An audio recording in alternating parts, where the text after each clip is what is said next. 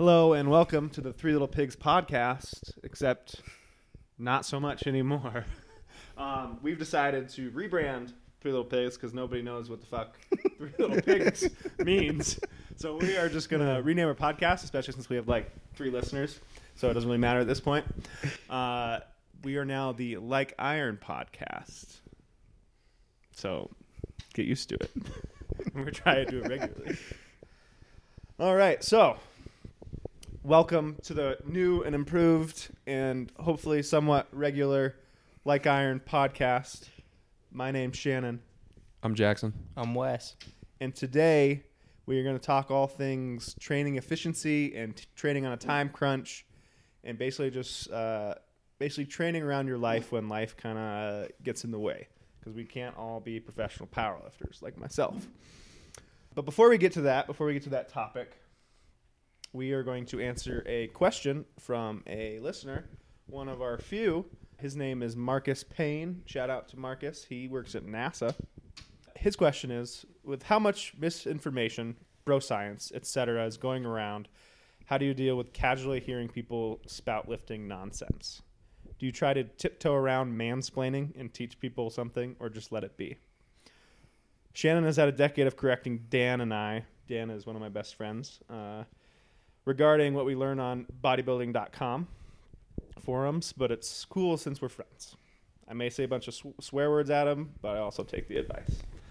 So, basically, the question is when we see idiocy in a gym or people spout nonsense about fitness that we kind of know about, do we give them advice? Do we correct them? I think at least my philosophy on this is if someone asks, then you can give your opinion. But if no one asks, I don't want to be the guy who just goes around all self righteous trying to tell people what they're doing wrong and correcting everything. We own a gym, and I think when we, at least when I first started, I thought, you know, that may be a good idea, but just over time realized that no one really cares unless they ask. And so if someone asks, then I'll get into an in depth conversation with them. If not, and they're just minding their own business, I'll just let them be. Yeah, I think um, they don't care at all about what you have to think. And from a like gym owner standpoint and a trainer standpoint, that's a terrible way to initiate a sale, especially.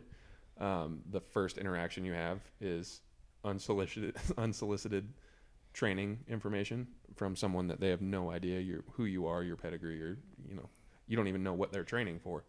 So, who really cares? You know, I'll if they ask for it, yes. If they're paying me hundred percent, but if I just see someone training, even at my gym, and it looks wrong, I'm not gonna correct it unless they directly ask me. Yeah, I think we're all in agreement here. I only give advice if I'm asked. I definitely went through a stage, you know, like I think it was in like high school, maybe my freshman, not even my freshman year of college, probably just high school, where I thought, you know, I was the bee's knees and I knew everything, and I definitely gave people advice. And like if I heard something stupid, I would correct them, but nobody likes that asshole. Don't be that asshole. Um, and generally, if you if if you are that asshole, you don't know as much as you think you know so yeah, I only give advice if asked. Uh, nobody likes, especially if you see a girl lifting, don't try to go over and give them advice. Like you just look like a douche. As far as my friends, sometimes I'll call them stupid if they're talking stupid. That's different though. If in a, in a conversation, if somebody brings up something, like if we're already talking, Yeah. and they say, "I'm doing this because X, Y, and Z," and X, Y, and Z is obviously wrong, then I'll come in and kind of, well, Yeah. If you have a rapport with somebody, then sometimes you can bring up topics like that. But if, you're, if it's just a stranger doing their thing, a you don't have you a like you guys said you they you have no context of what they're doing or why they're doing it, and you're seeing a snapshot of what they're doing, not like the whole thing. So there's no no point in judging, and you're never going to convince them on your way, especially if you come off as just like an all-knowing asshole, which you're not. Yeah, I think you're gonna get some pushback from that too, because in your own mind you might be thinking that you're helping someone, but you're just doing a disservice because now you come off like Shannon said as an asshole, and then in the future, you know, when you do try to give advice, this person might not want to listen at all, and so you might not, you, know, you might not be doing yourself any any favors in the long run. Yeah, and oftentimes it's the- the opposite. If you try to correct them, they're just going to like dig in deeper. Yeah, Um, So let's move on to this topic. So basically, we're going to talk about how to train when you don't have as much time as you would like to train.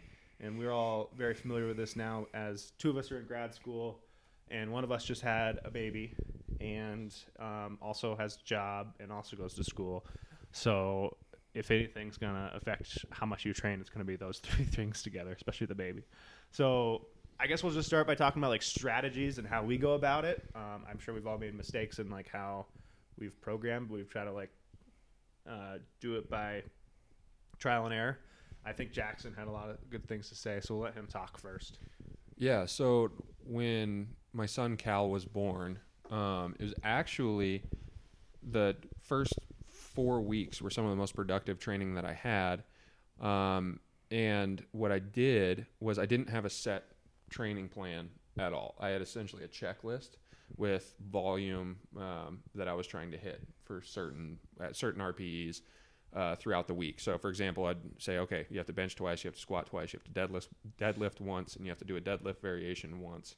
Accessory, you pick one accessory for the day, um, and it was normally like a row variation um, or chin ups or something like that. But I only had 45 minutes to train, and I was training, you know, somewhere between two to six times a week. It really completely depended. So, you know, I could have done everything on that checklist in one day, or I could have done one thing on the checklist that day.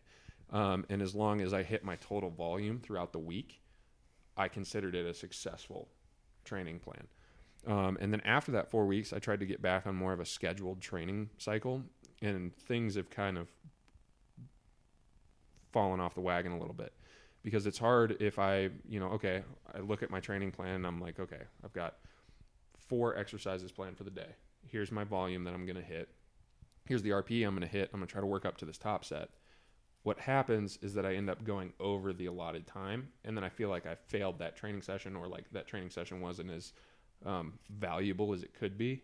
Um, just considering that I didn't hit everything that I had prescribed for myself. Um, so that was, you know, kind of my thought process. I've gone back to the checklist style of training now uh, that I'm really busy, and uh, I auto rate auto regulate a lot of it with uh, the RPE that I'm using um, for that day.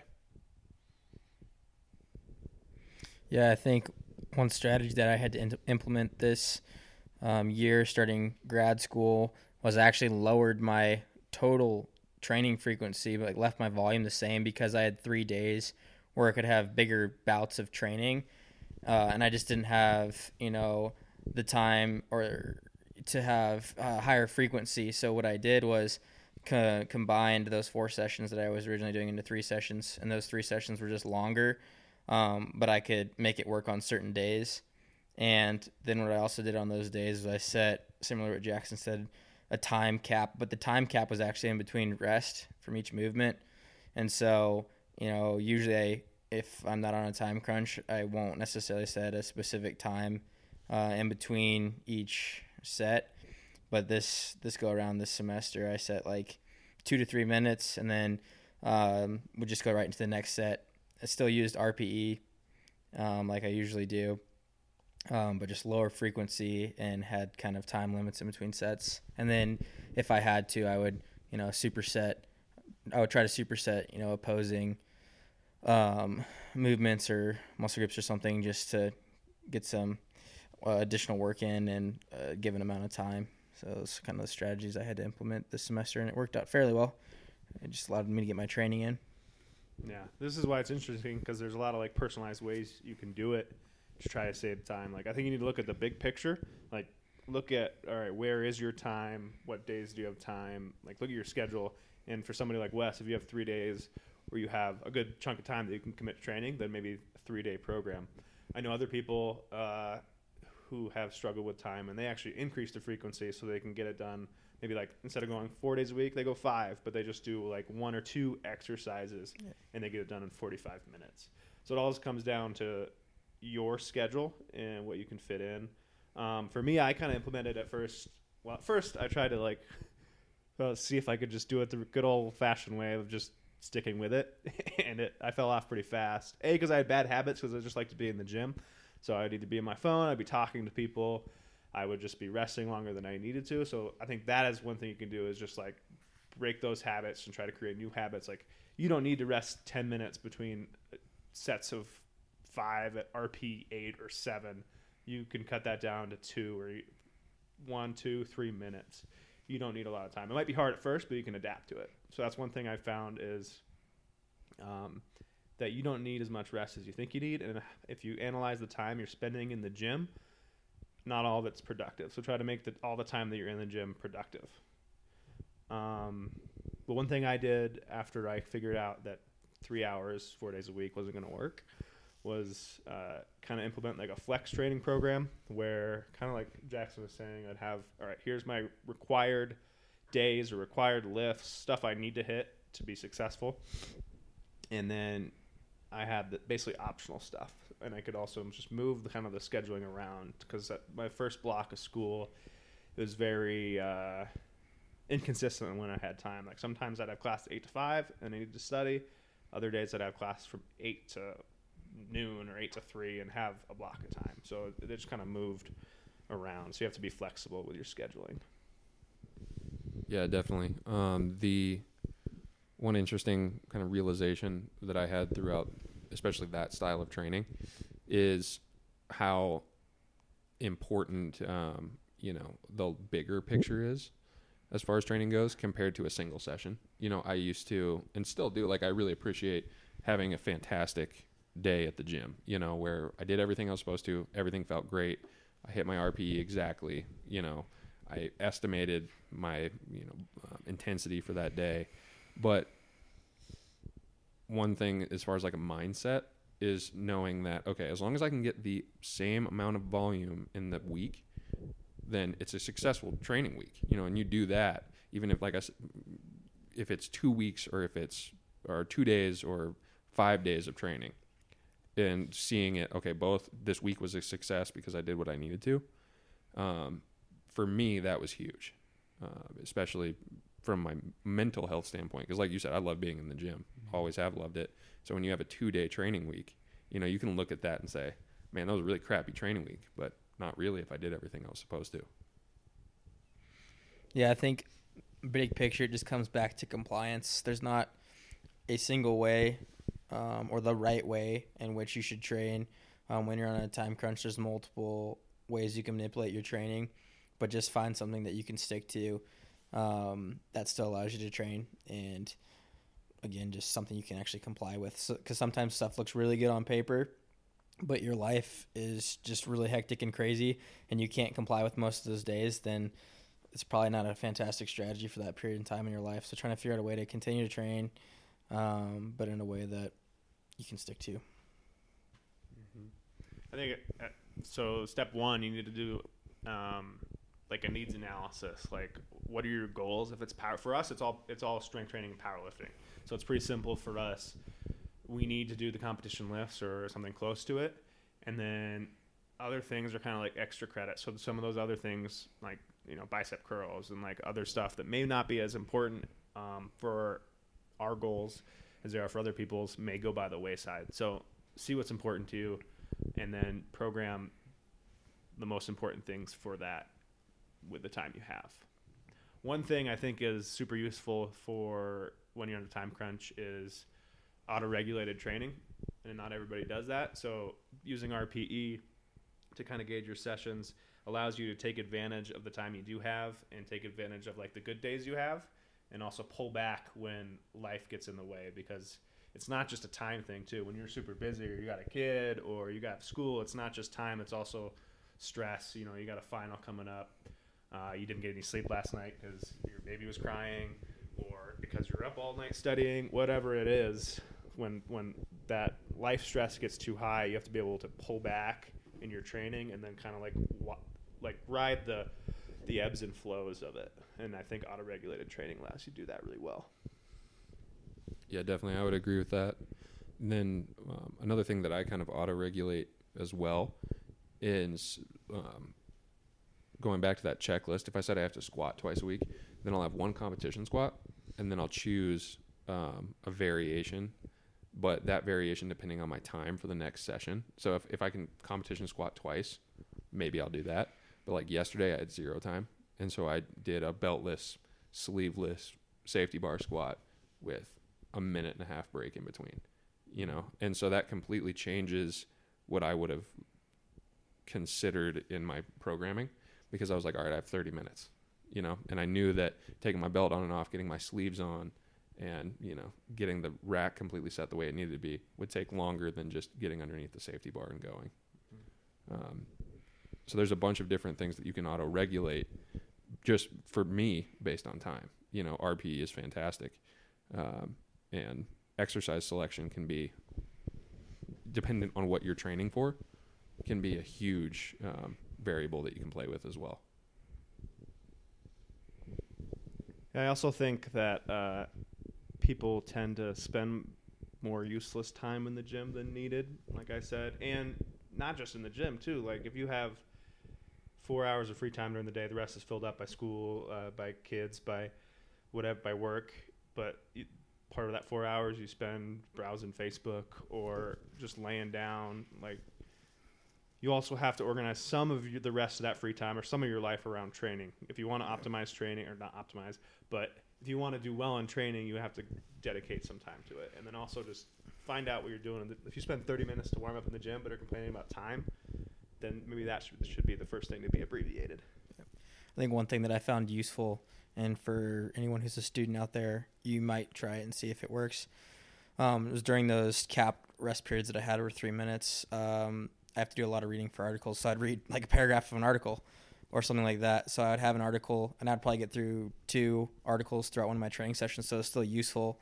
Um, and it's still a little bit of downtime, but it kind of helps. Like if you really have a lot to do, and you're just like, oh, I can't train today because I have to read or study. You know, potentially try using those rest periods rather than talking to other individuals. Even though the gym can be a fun social environment, if you have to, you know, study or read, try to use those set rest periods as you know time to be productive as well.